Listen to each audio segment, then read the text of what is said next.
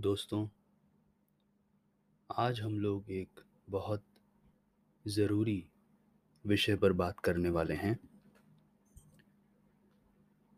अक्सर मैं देखता हूँ कि कई जगह लोग व्हाट्सएप पर भी ये डाल देते हैं कि यदि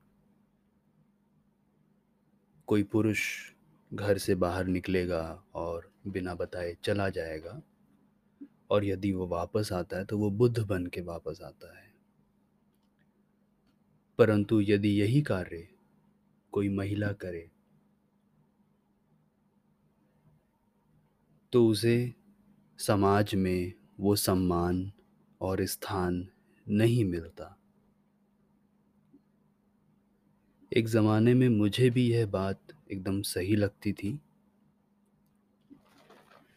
परंतु अब जब मैं इस विषय के ऊपर थोड़ा सा सोचता हूँ और शोध करने के बाद जो मेरी समझ थोड़ी सी बदली है उसके बाद मुझे नहीं लगता कि मैं इस तर्क से सहमत हूँ। तो आज इसी पर थोड़ी सी बात करेंगे कि क्या यशोधरा और सीता अक्सर जो ये लोग ये बात कहते हैं कि यदि बुद्ध वापस आए तो उन्हें बुद्ध बना दिया जाएगा, यानी सिद्धार्थ वापस आते हैं तो उन्हें बुद्ध बना दिया जाएगा और सीता वापस आती हैं तो उन्हें निकाल दिया जाता है।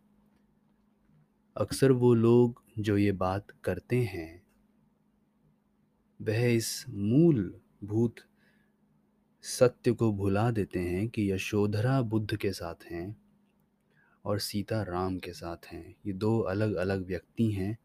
और ये दो अलग अलग सोच है। बुद्धिज़्म और हमारा हिंदुज़म दोनों में एक अंतर है, बुनियादी फ़र्क है और सीता का जो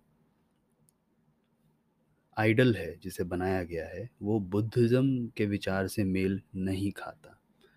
तो इसी पर थोड़ी सी बात करेंगे। यशोधरा और सीता में बुनियादी फ़र्क है। यदि हम हमें बुद्ध और सीता को आमने सामने रखना या हमारा इस तरह से सोचना एक वैचारिक भूल है और एक बहुत बड़ी गलती है, जो गोलबंदी आधारित सिद्धांत और आंदोलनों के वशीभूत होकर पनपती है। हम इसमें सामाजिक संदर्भ को दरकिनार करने की गलती कर बैठते हैं। मुश्किल यह है कि समाज के एक सिद्धांतों को दूसरे समाज के सिद्धांतों पर थोप दिया जाता है। सीता, और यहाँ मैं सीता की उस छवि के बारे में बात कर रहा हूँ, जो वाल्मीकि रामायण से निकलती है, और तुलसीदास मुख्यतः, तुलसीदास ने जो लिखी है। अन्य जो रामायण हैं, चंद्रभाती रामायण है, उनके बारे में बात मैं नहीं कर रहा हूँ। यहाँ पर सीता एक कठोर, क्रूर, ब्राह्मणवादी समाज की स्त्री का मानकीय स्तर है। और सीता और यशोधरा, इन दोनों के जीवन को यदि आप देखेंगे तो इनका जीवन दर्शन सिद्धांत में ज़मीन आसमान का फ़र्क है, जिसे हमें नहीं भूलना चाहिए। साथियों, धार्मिक धार्मिक ग्रंथों में ज़ोर है कि व्यक्ति को ज्ञानोदय या जीवन का अर्थ पीड़ा से समझ आता है। यह प्रश्न कि जीवन क्या है, उसके अर्थ क्या हैं आदि को इन कथाओं और इन व्यक्तियों के जीवन से समझने की कोशिश की गई है। इसमें पीड़ा या सफरिंग पर बहुत ज़्यादा ज़ोर डाला गया है। हिंदू ग्रंथों, तिब्बती ग्रंथों, चीनी और जापानी ग्रंथों में जब जब राम, बुद्ध यहाँ तक कि पांडवों का वर्णन आया है या अन्य ऐतिहासिक व्यक्तियों का वर्णन आया है, तब तब सफरिंग या पीड़ा आदि से व्यक्तित्व को ज्ञान की प्राप्ति या उसके ज्ञानोदय कैसे हुआ, इसके बारे में अच्छा खासा ब्यौरा मिलता है। इसमें वनवास का विशेष महत्व दिखाया गया है। जैसे कि सीता राम के साथ वनवास करने जाती हैं। और द्रौपदी भी जाती हैं। किंतु जब आप यशोधरा के जीवन को देखेंगे तो यशोधरा का जीवन और बुद्ध के साथ बारह वर्षों के बाद का मिलन या और वो बारह वर्षों के दौरान दोनों का पारस्परिक जीवन अलग अलग क्षेत्रों में एक बेहतर संदेश और एक अलग संदेश देता है, जो सीता और द्रौपदी के जीवन में नहीं मिलता। यदि हम राम की ही बात करें, वो मर्यादा पुरुषोत्तम है, उसमें कोई दो राय नहीं है।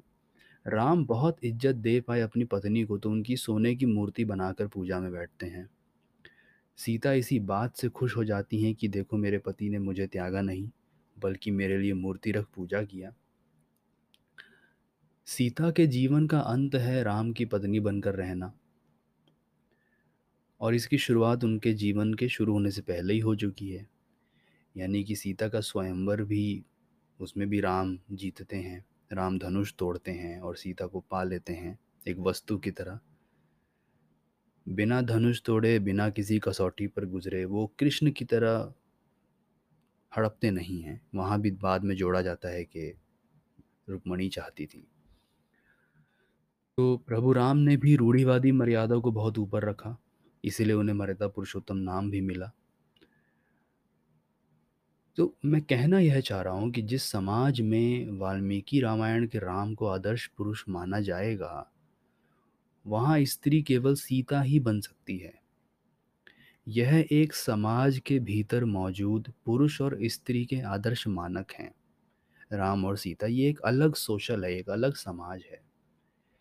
प्रश्न यह उठता है कि क्या अंत में यशोधरा ने भी अपने लिए यही चुना था? क्या यशोधरा भी सीता की तरह थी या उनका सोचना अलग था? मुद्दा मनुष्य के एंड्रोजनस माइंड से होते हुए पितृसत्ता के चरित्र को समझने का भी है। आज आपके आसपास एक पुरुष यदि ऐसे सब छोड़कर निकल जाए अपना घर परिवार तो समाज उसे क्या कहेगा? क्योंकि वह पुरुष क्या कर रहा है? घर छोड़कर इसका विवरण उस समाज के पास नहीं जिसे वह छोड़कर गया है। उसके बारे में भी पितृसत्तात्मक समाज यही कहेगा कि ये पुरुष गैर जिम्मेदार है। एक थका हुआ पुरुष निकला, जो मर्द भी ना बन सका, जो मर्द बन परिवार को भी ना संभाल सका। कितना कमज़ोर पुरुष है कि सब छोड़कर भाग गया। इसे नहीं जाना चाहिए था। अपने परिवार को छोड़, बच्चों को छोड़। कितना मतलबी और घटिया पुरुष है ये। और फिर उसमें भी जो घटिया लोग हैं, वो इसका भी सारा का सारा ठीकरा एक महिला के सर पर फोड़ देंगे कि ज़रूर इसकी पत्नी ने, इसकी माँ ने, इसकी बहन ने, इन महिलाओं ने कुछ किया होगा कि यह घर छोड़कर चला गया। तो उस पुरुष पर तो पितृसत्ता प्रश्न खड़ा करेगी ही। महिला पर तो करेगी ही। हर व्यक्ति यह पीड़ा से गुजरता है, जब बिन बिना बताए साथी यूँ चले जाते हैं। उन बारह वर्षों में सिद्धार्थ से बुद्ध बनने का विवरण जो मिल रहा है, उसमें भी इस पीड़ा के ऊपर बात हो रही है। यदि आप राम से तुलना करें तो राम की ख्याति सीता तक पहुँचती है कि वह नारायण के अवतार हैं। और बस कुछ ही रोज़ पहले ऋषा भी ऋषि विश्वामित्र के साथ उन्होंने एक बहुत बड़े असुर ताड़का का वध किया है। एक यह कपल है, राम और सीता। अन्य रामायण में भी और विवरण है, उस पर कभी और चर्चा होगी। आज हम यशोधरा के दृष्टि से देखेंगे और फिर थोड़ा सोचेंगे कि किस तरह का कपल हमें बनना चाहिए। राम की ख्याति एक असुर संहारक नारायण के रूप में फैल रही है। सीता की ख्याति पृथ्वी माता की कोख से जन्मी लक्ष्मी के रूप में फैलती है। दोनों का मिलन, वनवास, सीता का पति का साथ देना उस पीड़ादायक सफ़र में। फिर अभिमानी रावण का उन्हें उठा ले जाना। फिर राम का खोज पर निकलना। इश्वाकु वंशज होने के नाते दैवीय अधिकार एवं राजसी गुण के अंतर्गत पूरे आर्यवर्त को पापियों और राक्षसों से मुक्ति दिलाने की गाथा है रामायण। बुद्धिज्म में और अन्य सांस्कृतिक पराओं में अलग है। रामायण की तरह नहीं है और महिला पुरुष का संबंध भी अलग है। महाभिनिक शर्कमानम, इसे प्रवज्जा भी कहते हैं, सन्यास। उस ज़माने में सन्यास के लिए बाहर जाना कोई छोटी मोटी क्रिया नहीं होती थी। यह कोई सीक्रेट नहीं था। मेरे मन में अक्सर यह प्रश्न उठता था बचपन में भी कि ऐसा कैसे हो सकता है कि यशोधरा आराम से सो रही हैं और सिद्धार्थ इस महाभिनिक शर्कमानाम पर निकलने का तिकड़मबाजी में लगा हुआ है।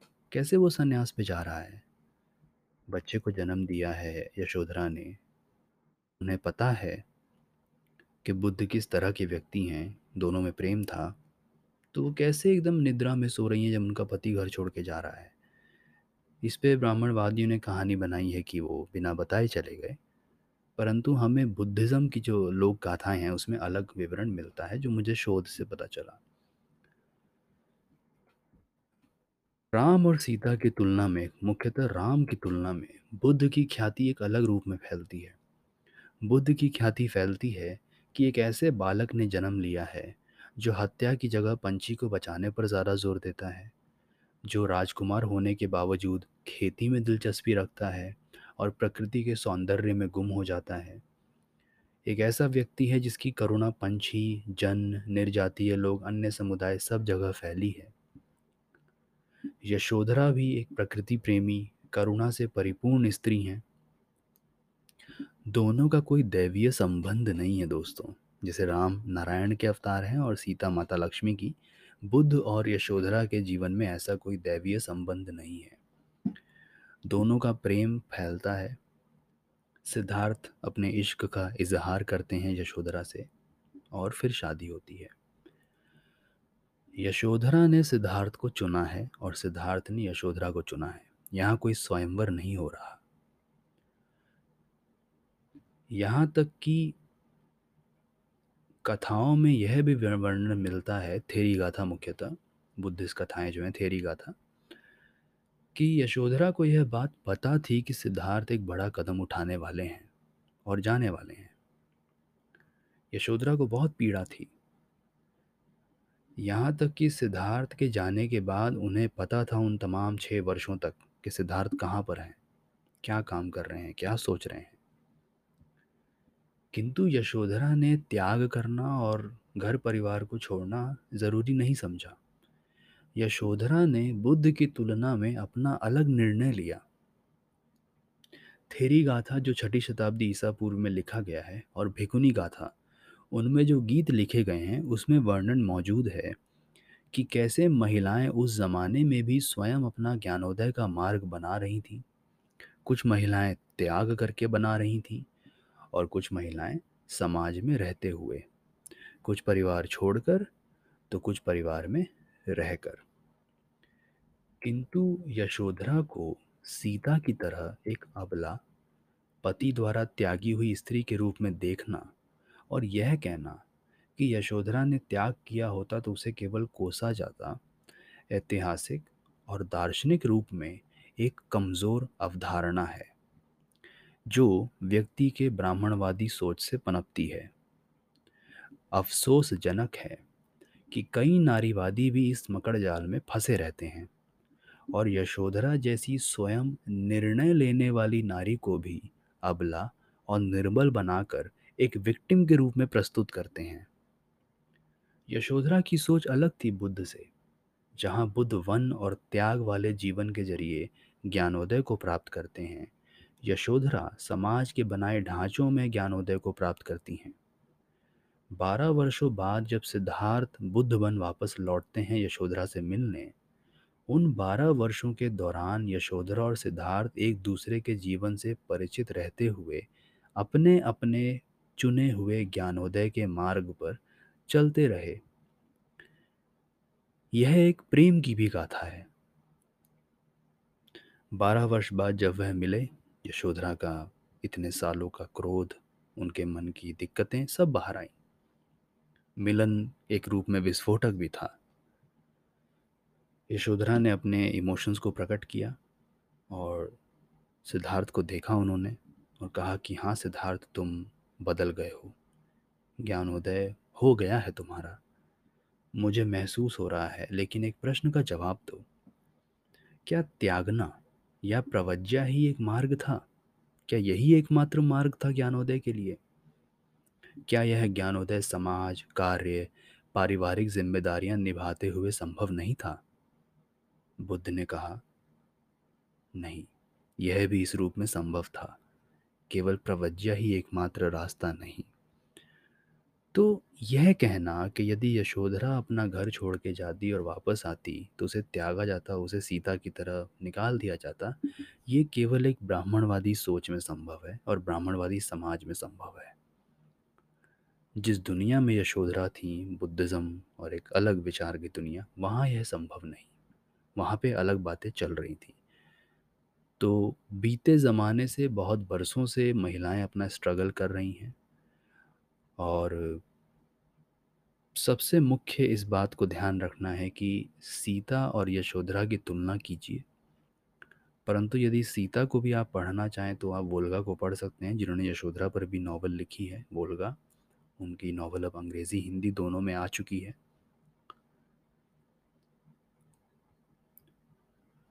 मुख्य यह है कि इस बात का हम ध्यान रखें कि यशोधरा एक अलग स्त्री हैं। उन्हें अबला मत समझिए, उन्हें कमज़ोर मत समझिए, उन्हें एक त्यागी हुई महिला मत समझिए। उन्होंने अपना मार्ग स्वयं चुना था और बहुत बेहतर रूप में ज्ञानोदय प्राप्त किया। तो सिद्धार्थ भी बुद्ध बने और यशोधरा भी बुद्ध बनी। दोनों के दोनों बुद्ध कहलाए। प्रबुद्ध भारत इसी तरह से पनपेगा। तो आज यहीं पर रुकते हैं। छोटी सी टिप्पणी थी, मैं जानता हूँ काफ़ी कुछ आपको लगेगा कि बहुत जंप हो गया, पर एक शुरुआत की है मैंने। इस पर थेरी गाथा में क्या क्या लिखा हुआ है, मैं अच्छे से आपको आगे आने वाले एपिसोड्स में बताता रहूँगा। Thank you very much.